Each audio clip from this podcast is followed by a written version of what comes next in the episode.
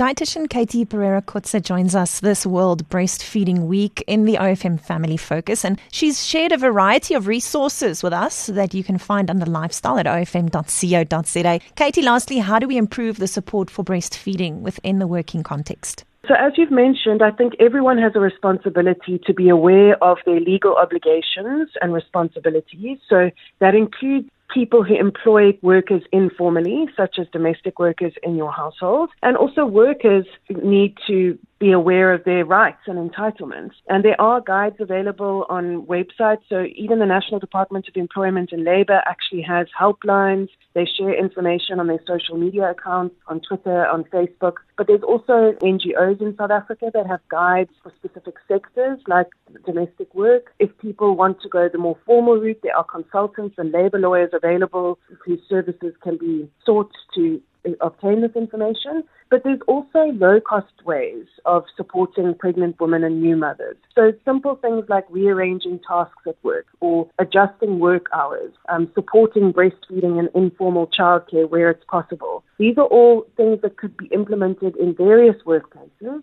in parallel with that, efforts should be made to pay women 100% of their previous salary while they're on maternity leave, but that shouldn't be the burden of the employer. We have a national social insurance program, the Unemployment Insurance Fund, and that needs to be more efficient and more accessible. And where possible, employers should actually support six months of maternity leave because the World Health Organization recommends exclusive breastfeeding up to six months, and we know that breastfeeding decreases when women return to work.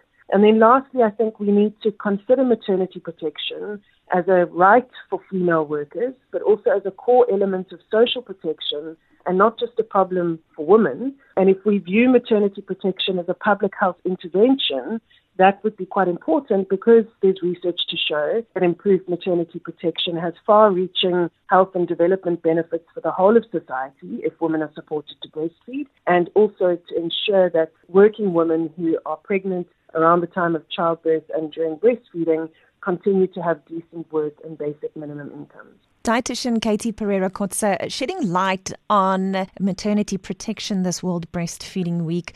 Katie, thank you so much for your insight and more importantly, thank you for what you do for breastfeeding awareness across the world.